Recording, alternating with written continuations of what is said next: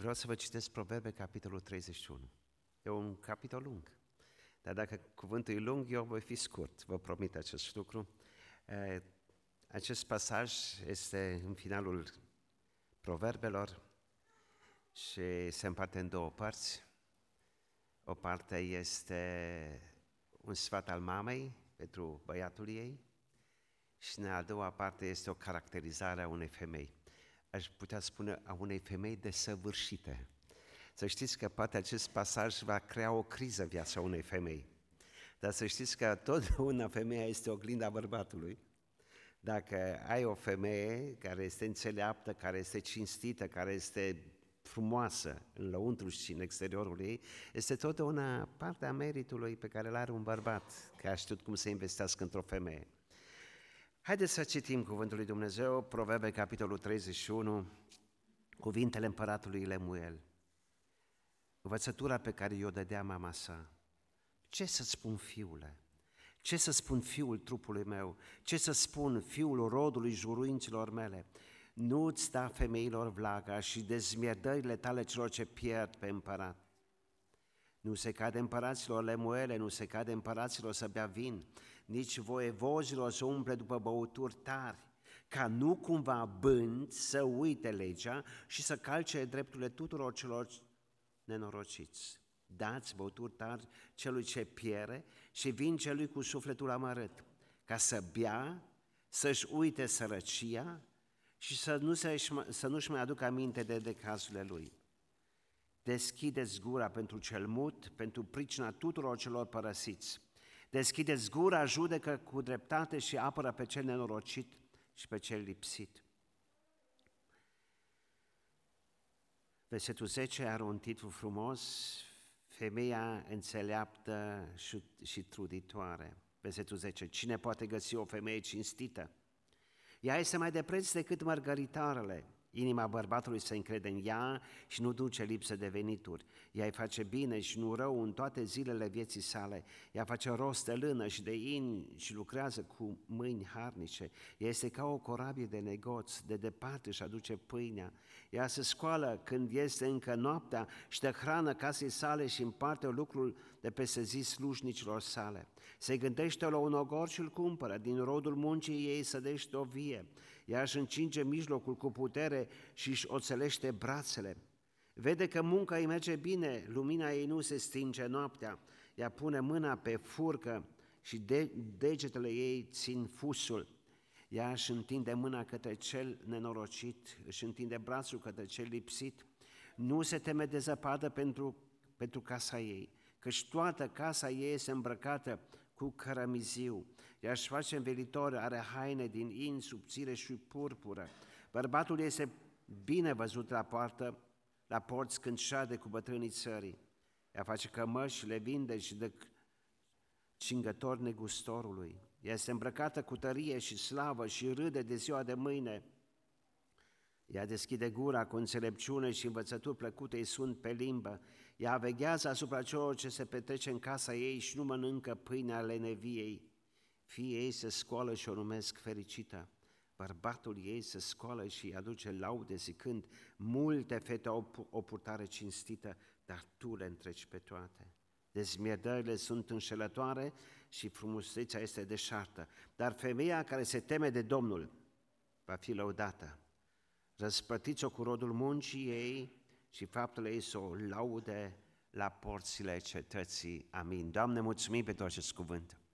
Și îți mulțumim din toată inima pentru surorile noastre, pentru mamele noastre, pentru fiecare femeie pe care Tu ai creat-o după chipul și după asemănarea Ta, te adorăm ca Domn. Amin.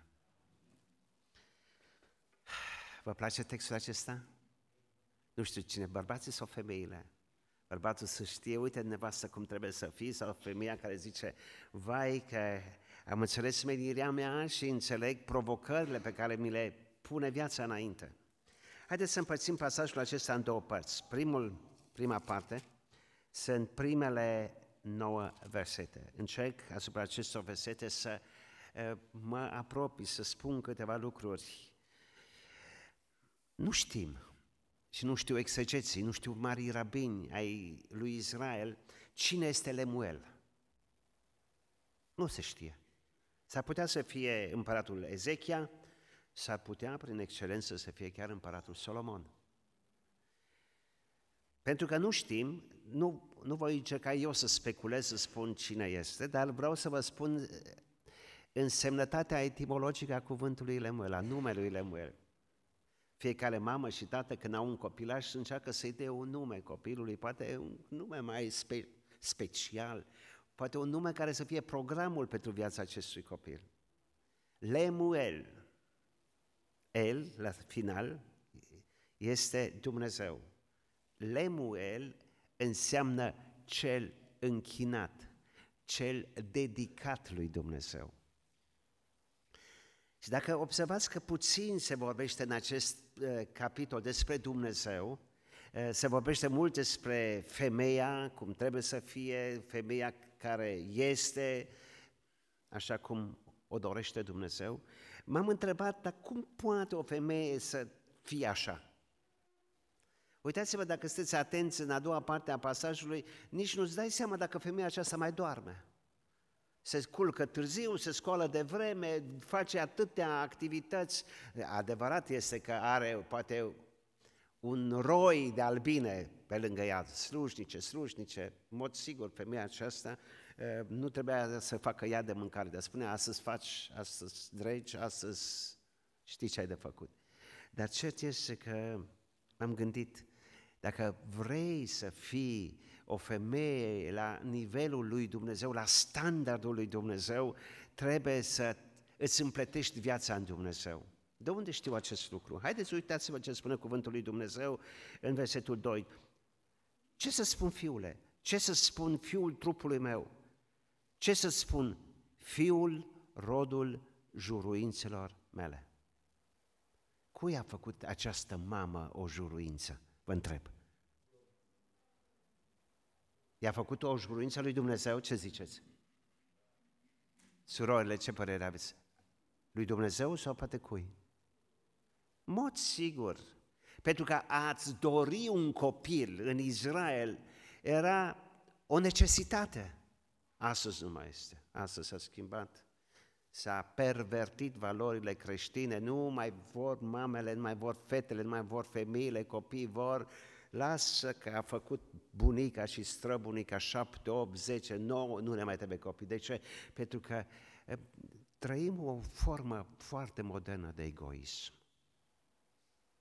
Și din cauza aceasta, și revin, în Israel, când nu aveai un copil, erai arătat cu degetul. Astăzi se arată cu degetul dacă cineva are trei sau patru copii. Îți uite ce asocială. Uite ce familia socială. În Germania nu găsești o locuință în închirie dacă ai patru copii. Nu găsești. Găsești o locuință dacă o familie vine cu un câine, cu o mâță sau cu un alt animal de casă, dacă ne se, când vede și câți copii aveți? Patru? Apoi fi sigur că trebuie să construiești casă, că nu mai ai șansa să locuiești în chirie. O știu din propria experiență a familiei. Cert este că în Israel era cu totul altfel. Și dorea copii. Și v-aș duce la mormântul Rahelei. Toate fecioarele din Israel merg la mormântul Rahelei în Efrata înainte de a ajunge în Betleem și au două dorințe. Doamne, dăruiește-mi copii și doi, dacă îmi dăruiești, dacă mă învrednicesc să am copii, Doamne, te rog să mă păzești la naștere să nu mor. Două dorințe la mormântul Rahelei. În contextul acesta o înțeleg pe mama lui Lemuel care vine și spune, Doamne, dacă îmi dăruiești un copil, unul, ți-l dedic ție și ne gândim la Ana, ne gândim la alte mame E, tu ești rodul juruinților mele care le-am făcut dintr-o inimă curată înaintea lui Dumnezeu. Vreau primul gând să vă spun, frați și surori și mame scumpe, femei drage, tu care poate vei fi în viitor mamă sau tu care ești mamă, este foarte important nu doar să-ți dorești copii, dar acești copii să închini lui Dumnezeu. Rodul juruințelor mele. Ce spui tu, o mamă, unui copil. Ce-i pui în rucsacul lui ca zestre spirituală, ca atunci când pășește în viață, să nu pășească cu stângul, ci să pășească cu dreptul. Și mama aceasta îi dă trei sfaturi. Dacă aș raporta pe Lemuel acum la Solomon, aș zice, mă, Solomon n-a fost copil ascultător. Din cauza aceasta, mai mult ca sigur, nu este Solomon. Dar proverbele sunt scrise de Solomon. Dar poate privește în urmă în genealogia lui, la bunicii, străbunicii, străbunicii lui și vede acolo a fost un bărbat, a fost un om care a ascultat pe mama lui. Primul sfat pe care îl dă mama băiatului, pe care l-a cerut din mâna lui Dumnezeu și îl dă acum înapoi lui Dumnezeu. Responsabilitatea, pe de-o parte, este a mamei, a tatălui, în a da educație copiilor, dar pe de altă parte, cealaltă parte din responsabilitate îi revine în totalitate copilului. Dar dacă eu ca mamă, eu ca tată, noi ca părinți nu spunem copiilor noștri ceea ce au de făcut, copilul trebuie să fie foarte intu- intuitiv, să înțeleagă ce trebuie să facă. Din cauza aceasta mă mai de primul sfat. Ai grijă, vorbesc acum în românește ca să înțelegem tot, să nu vorbim prin perdea, ai grijă de sexualitatea ta. Dar cum așa, mamă? Așa îți spune, băiete, nu-ți da femeilor vlaga. Nu-ți da femeilor vlaga.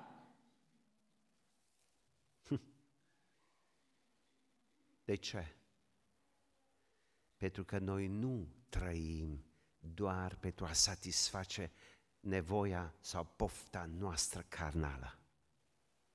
Băiete, să nu-ți faci țintă în viață, să trăiești numai pentru trupul tău. Gândește-te, băiete, că viața este mai mult decât cea ce îți promite lumea.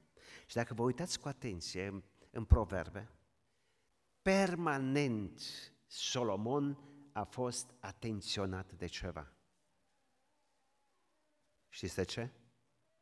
De femeia stricată. Uitați-vă, capitole întregi, părți, pasaje întregi. Ai grijă, ai grijă, ai grijă că femeia care nu este călăuzită de Duhul lui Dumnezeu, nu trăiește sub autoritatea lui Dumnezeu, vrea să te ducă la moarte. Și acum ne uităm la Solomon. Noi nu știm cum a finalizat omul acesta viața. Iarăși vine exegeții și spun că în final totuși Solomon s-a redresat, a prins curba și este în cer. Nu știm până când nu ajungem în glorie și îl vom vedea. Dar cert este că ceea ce scrie Solomon nu face Solomon. Știți de ce? Pentru că a avut aproximativ o, o mie de femei. Și aici nu e o glumă. Cuvântul lui Dumnezeu spune, a avut femei, a avut fiice de împărat, a fost un împărat foarte înțelept care a știut strategic cum să evite un război sau o războaie în perioada lui nu a fost război și a avut enorm de mulți bani, a avut faimă, a avut frumusețe, a avut tot ce trebuia și atunci a venit ploconul. I-a dat satan o palmă și l-a lovit. L-a lovit așa de bine acolo unde bărbatul este mai slab. Și trebuie să o știți, surori drage, femei scumpe, slăbiciunea bărbatului este ochiul. Omul vede, un bărbat vede, din cauza aceasta, ca femeie, este foarte important să știi cum să te raportezi într-un context cultural și într-un context postmodern în care femeia tot mai mult se dezvelește. Cuvântul lui Dumnezeu ne spune, atenție, punctul nevralgic, slab a unui bărbat este ochiul. Din cauza aceasta, dacă sar acum puțin la versetul din partea a doua a acestei cântări, aș putea spune, versetul 10 spune, cine poate găsi o femeie cinstită? Cine poate găsi o femeie cinstită? Și acum ne-ar trebui să ne întrebăm ce înseamnă o femeie cinstită. Este o femeie care o viață întreagă a jurat dragoste unui singur bărbat – și nu vrea să ne fericească 2, 3, 5, 10, 1000. M-ați înțeles? Fericește un singur bărbat o viață întreagă și reversul. Un bărbat fericește o soție o viață întreagă până când moartea îi despartă. Dacă nu trăiești după acest principiu, după acest standard, Satan creează senzația, impresia că noi putem, ca bărbați, să fericim mai multe femei sau o femeie să fericească mai mulți bărbați. Și unii cred acest lucru și trăiesc după acest principiu, dar cuvântul lui Dumnezeu, pentru mine, standard de viață, îmi spune foarte clar, atenție cum trăiești, atenție în cine și în ce investești.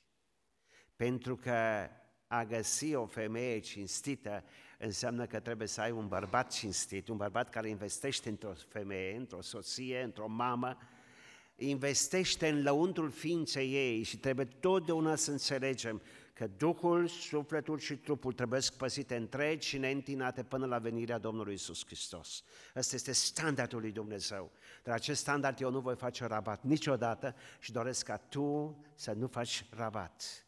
Dorim să trăim pentru Dumnezeu și investim în Duh, în partea imaterială a ființei noastre, a ființei celui drag care ne l-a dat Dumnezeu, investim pentru ca să putem să avem garanția. Cine găsește o femeie cinstită? Păi nu o găsești la colț de stradă. O găsești dacă investești în ea. Și cuvântul lui Dumnezeu în proverbe ne încurajează și ne spune că, într-adevăr, dacă avem o soție cinstită, aceasta este un dat din partea lui Dumnezeu. Dumnezeu ne răsplătește cu o soție, zic, după măsura dragostei noastre și a relației noastre pe care o avem cu Hristos. Caută o soție cinstită unde? Nu o vei căuta niciodată nici în cârciumă, nici în discotecă, nici în droguri. Nu o vei găsi acolo. O cauți acolo unde ea se relaționează la Dumnezeu. Și o femeie cinstită devine o mamă cinstită și această mamă cinstită spune băiatul băiete, ai grijă la prioritățile care le pui în viață, nu trăi doar pentru pofta cărnei. Și pofta cărnei poate nu doar să fie sexualitatea, ci poate ca să fie și pântecul. Și aici trebuie să fim noi acum, noi din cadrul bisericii foarte atenți. Cât investim pentru pântec? Pentru că cuvântul lui Dumnezeu ne spune că la un moment dat poate pântecul să ajungă un Dumnezeu pentru noi, să ne închinăm pântecului, tot timpul îi acordăm mâncării sau poate trupului. Să avem grijă cum ne îmbrăcăm, ce facem, zicem, dar nu pot să fiu chiar ultimul om când merg undeva în lume, trebuie să mă prezint și eu câte cât. Dar câte cât poate să fie o stofă de 2-300 de lei sau 2-300 de euro. Dacă vreți vreodată să vă cumpărați haine scumpe, mergeți la Hugo Boss Metzingen, să vedeți ce haine sunt acolo. Și unii migrează din Hamburg și vând, vin până jos în Metzingen ca să-și cumpere haine scumpe și pe aceea vor să se fălească.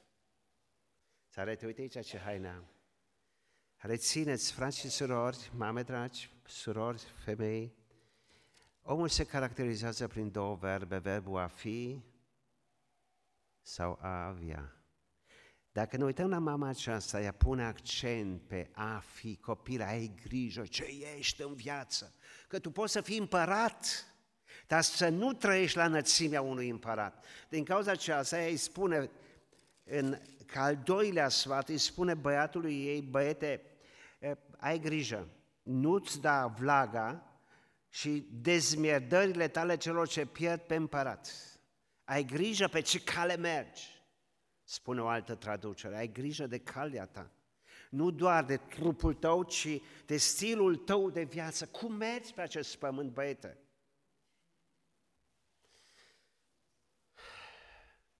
M-am întrebat de multe ori, că trec la treilea avertisment al mamei, m-am întrebat de ce bea un om. V-ați gândit vreodată de ce bea un om? Un bărbat, o femeie, de ce ajunge un om un bețiv? E foarte interesant, în iudaism, a bea era așa cum bei apa. Bea vin e ca și cum noi românii bem apă. Dar ați cunoaște măsura, cât bei, ca să nu sar șaua, să nu ajungi un bețiv. Gândiți-vă la ceea ce spune Pavel lui Tit când trebuia să planteze prezbiteri și trebuia să planteze în biserici lucrători, spune la un moment dat niște sfaturi legate de femei.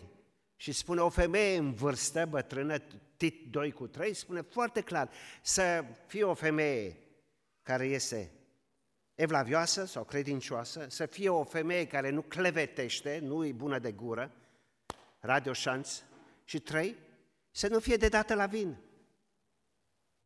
Mai vin alte virtuți care trebuie să manifeste sau să caracterizeze pe cineva. Dar uh, m-am întrebat acum, dar de ce se bea? De ce ajunge un om pătimaș al alcoolului? Vă spun de ce. Pentru că în momentul în care îmi pierd cinstea, sau în momentul în care nu-mi trăiesc viața în curăție și într-o dependență totală de Dumnezeu, conștiința mea, cugetul meu mă atenționează și spune, băi, ce faci? Mă? Dar cum trăiești așa? Și atunci cugetul se calcă în picioare, îl bătătorești. Și ce faci? Îi dai vin sau îi dai tărie, băuturi tari, spune, le muele, te rog. Nu se cade împăraților să beie vin, nici voievozilor să umple după băuturi tari. Dar de ce se bea? Pentru că ori sângele lui Hristos acoperă viața noastră, care poate s-a pervertit în păcat, sau vinul, care creează o stare de euforie, de bucurie, de eh, entuziasm și, ok, vă aduceți aminte ce se zicea de Rusale? Când îi vedea pe oamenii aceia fresh, fericiți, bucuroși, eh, aleluia, slăvit să fie Domnul, am primit Duhul Sfânt, iar ăștia, ăștia sunt plini de vin. Dar de ce zic așa? Pentru că manifestările acelea nu puteau să fie decât provocate de alcool. Și vine un Petru și spune, nu, nu, nu este încă ceasul beției, e prea de vreme. Dacă era seara, da, dar nu dimineața. Lemuele, vreau să spun ceva. Dacă bei vin, tu ca împărat nu vei mai putea să gândești într-un mod lucid vei gândi prin perspectiva lui Bacchus. Cel este un duh. Gândește-te că nu se cade ca tu să bei vin. Să nu fii dependent de alcool, să nu fii dependent de vin, să nu fii dependent de uh, sexualitate, să mergi pe un drum al neprihănirii. Sunt trei sfaturi pe care mama le dă lui Lemuel. Lemuele, te-am închinat lui Dumnezeu. Vreau să trăiești pentru Dumnezeu. Pentru că de la tine se așteaptă să judeci într-un mod drept un popor, să-l călăuzești. Ce înțeleaptă, mama!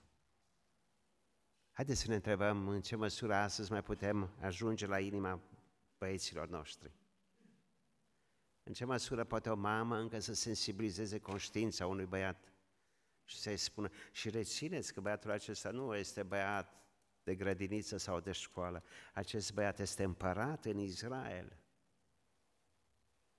Că poate am zice, da, da, acum nu mai pot să îndrept copilul pentru că e prea mare. Cuvântul lui Dumnezeu spune, această mamă are încă un cuvânt de încurajare și de îmbărbătare pentru băiatul ei.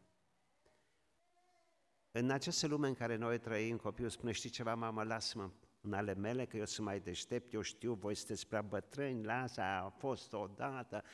Dar valorile, unele valori nu se schimbă. Unele valori rămân și când vorbim de curăție, de sfințire, ele rămân. Aș vrea câteva minute să mai caracterizez această frumoasă femeie. Și vreau să vă spun un următor gând. Frumusețea ei nu este o frumusețe în prima fază vizibilă în exterior. Uitați-vă aici așa, ce face, ce face, ce face, nici nu le mai înșir pe toate, ce face ea pentru casa ei. Și aș vrea primul gând să-l subliniez, să spun, viața acestei femei este omul ascuns al inimii, ceea ce spune un Petru în 1 Petru capitolul 3, dacă vă uitați, Apostolul Petru ne îndeamnă pe noi bărbați să știm cum să ne raportăm corect la soția noastră, cum să ne raportăm la o femeie, ai grijă cum te porți, spune Petru, pentru că dacă nu știi cum să te porți față de soția ta, rugăciunile tale nu ajung decât până la tavan. Ai grijă cum trăiești. Ai grijă ce investești în soția ta și spune mare valoare are omul ascuns al inimii, care este de mare preț înaintea lui Dumnezeu. Puteți citi 1 Petru capitolul 3, versetul 3, 4, 5. La început Petru ne vorbește foarte tranșant nouă, și femei scot în evidență acest, această frumusețe de caracter a acestei femei care este o anonimă. Din cauza aceasta poți tu să subscrii să spui eu și spui numele. Așa aș vrea să fiu. Doamne, învrednicește-mă ca în trăirea mea eu să pot oglindi ceva din această frumusețe lăuntrică. O femeie care se încinge cu putere. O femeie care nu are energie, nu este încărcată cu energie din pricina faptului că a venit primăvara, ci din pricina faptului că se relaționează la Dumnezeu. O femeie care își ia puterea dintr-o relație personală cu Dumnezeu. Scumpe femei, scumpe surori, scumpe mame, nu vreau să omit pe nimeni dintre cei care sunt prezenți aici sau cei care ne vor asculta, poate prin internet. Vreau să vă spun ceva. Investiți în relația voastră cu Domnul Isus. Și dacă nu investește bărbatul pentru că i-a luat poate alcoolul mințile sau poate este focusat numai pe sexualitate, puneți-vă încrederea în Dumnezeu și cereți de la Dumnezeu o vreme de cercetare a bărbatului, dar investiți în relația frumoasă cu Domnul Isus. Vă spun și de ce. Ea nu decepționează niciodată. Noi ca bărbați putem decepționa. Și poate una sau alta are aripile frânte și zice, la mine nu se mai schimbă nimic, bărbatul meu tot așa este. Nu am văzut schimbare în viața lui. Puneți încrederea în Dumnezeu. Încingeți coapsele ca să ai putere și coapsele sunt mintea ta. Lasă Duhul Sfânt să penetreze în minte, în gânduri, în emoții, în sentimente. Lasă Duhul Sfânt să vindece traume sufletești. Și fă partea pe care Dumnezeu o cere de la tine. Viața ar fi așa de frumoasă dacă fiecare ar face jumate din ceea ce l-a așteptat de la celălalt. V-ați gândit vreodată la această propoziție? Dacă fiecare ar face doar jumate din ceea ce așteaptă de la celălalt, viața ar fi așa de frumoasă. Și totdeauna ne este frică să facem primul pas. Că dacă eu fac primul pas și tot eu pierd, eu tot sunt proastă sau tot eu sunt prost, dar celălalt nu se sizează, nu vede, lasă Duhul Sfânt să lucreze. Și eu vă spun din propria piele. În anii mei, în primii ani de căsătorie, să zic altfel, eu n-am avut părinți model pentru mine. Mama mea niciodată nu m-a sfătuit ce să fac și ce să nu fac. Tatăl meu m-a sfătuit ce să nu fac. Și mi-a spus o listă întreagă cu toate lucrurile ce să nu le fac. Și eu când am văzut toată lista aceasta, eu m-am gândit, bă băieți, dar mai, ce poți să faci? Și l-am întrebat pe tata, bă tată, te rog din toată inima, mi-ai făcut o listă cu ce n-am voie să fac. Spune-mi ce am voie să fac. Că mi-a zis, bă, să nu te prind că mergi la pocăiți. Bă, să nu te prind că te pocăiești, mă. Să nu te prind că te botezi. Băi, te desfințezi, mă. Să nu te duci în cârciumă, să nu te duci cu vagabonzi, să nu te duci la film, să... Păi eu am gândit, tată, te rog din toată inima, spunem ce să fac. Idem la mama. Și pentru că n-am avut modele, nici n-am știut cum să mă port. Și imediat după ce m-am pocăit la 18 ani, am spus, eu nu am să mă însor. Am spus atunci, eu n-am să mă însor. Că mi-era frică, te însori și dai cu bățul în paltul, nu ești mai bun ca tata, pentru că mama ți-a spus, vai de nevasta pe care o iei, că dacă ce-a făcut ai cât o cu mine, de ce, va, ce vei face tu cu ea, săraca femeie? Și deja o compătimea. Și n-am vrut să mă însor. Și când m-am însurat totuși, n-am știut cum să mă port. Sincer, n-am știut cum să mă port. Și suferea Maria, draga de ea. Și îmi spunea, și mă învăța, și mă educa, și... Uh, Sura drage, un bărbat nu are nevoie de educație. Nu poți educa un bărbat după ce te-ai însurat, te-ai măritat cu el. Nu poți. Bărbatul este fără excepție, nu, sper să nu jignesc pe nimeni.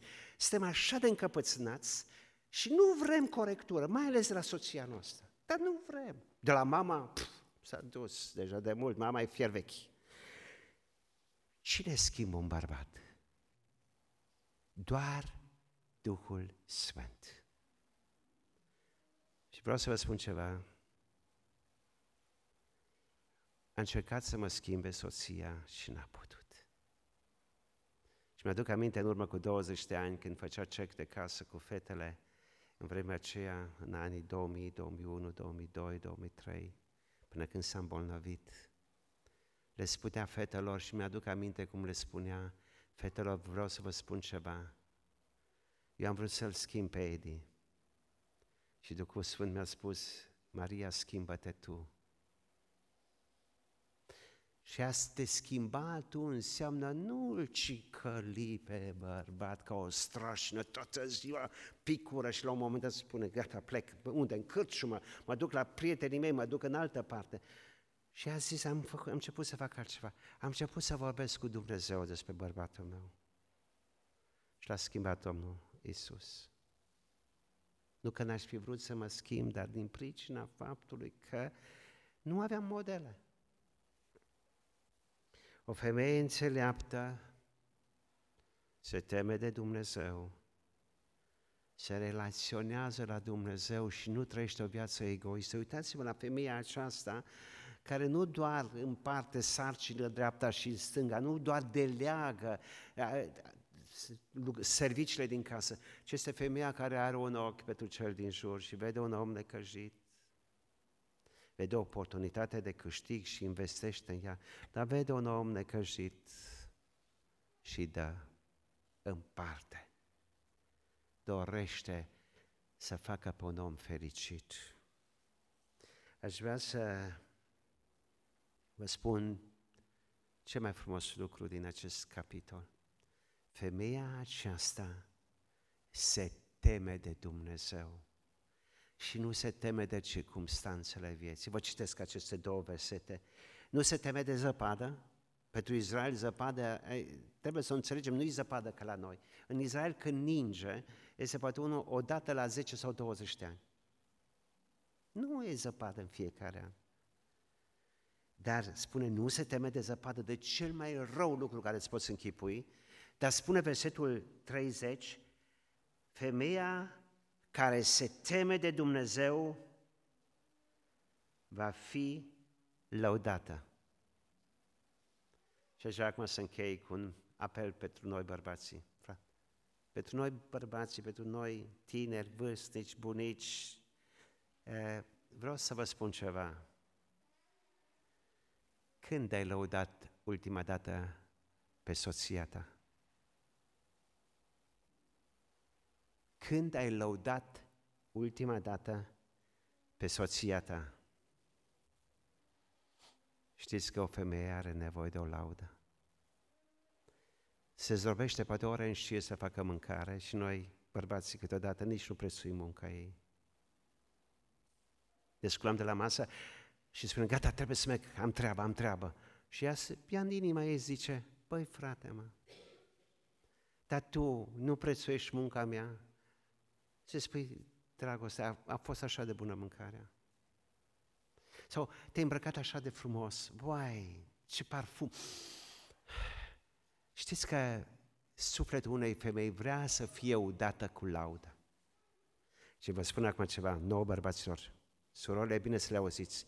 Punctul slab, nevralgic, a femeii este urechea. Rețineți. Urechea este. La noi bărbații sunt ochii, la femeie urechea. Dacă se duce o soție, o femeie la servici și toca, toca, toca, șeful de acolo nu îi face decât complimente, complimente, o laudă, o perie, o invită la cafea, o invită la... Uh, mai știu unde? Urechea este slabă și poate cădea.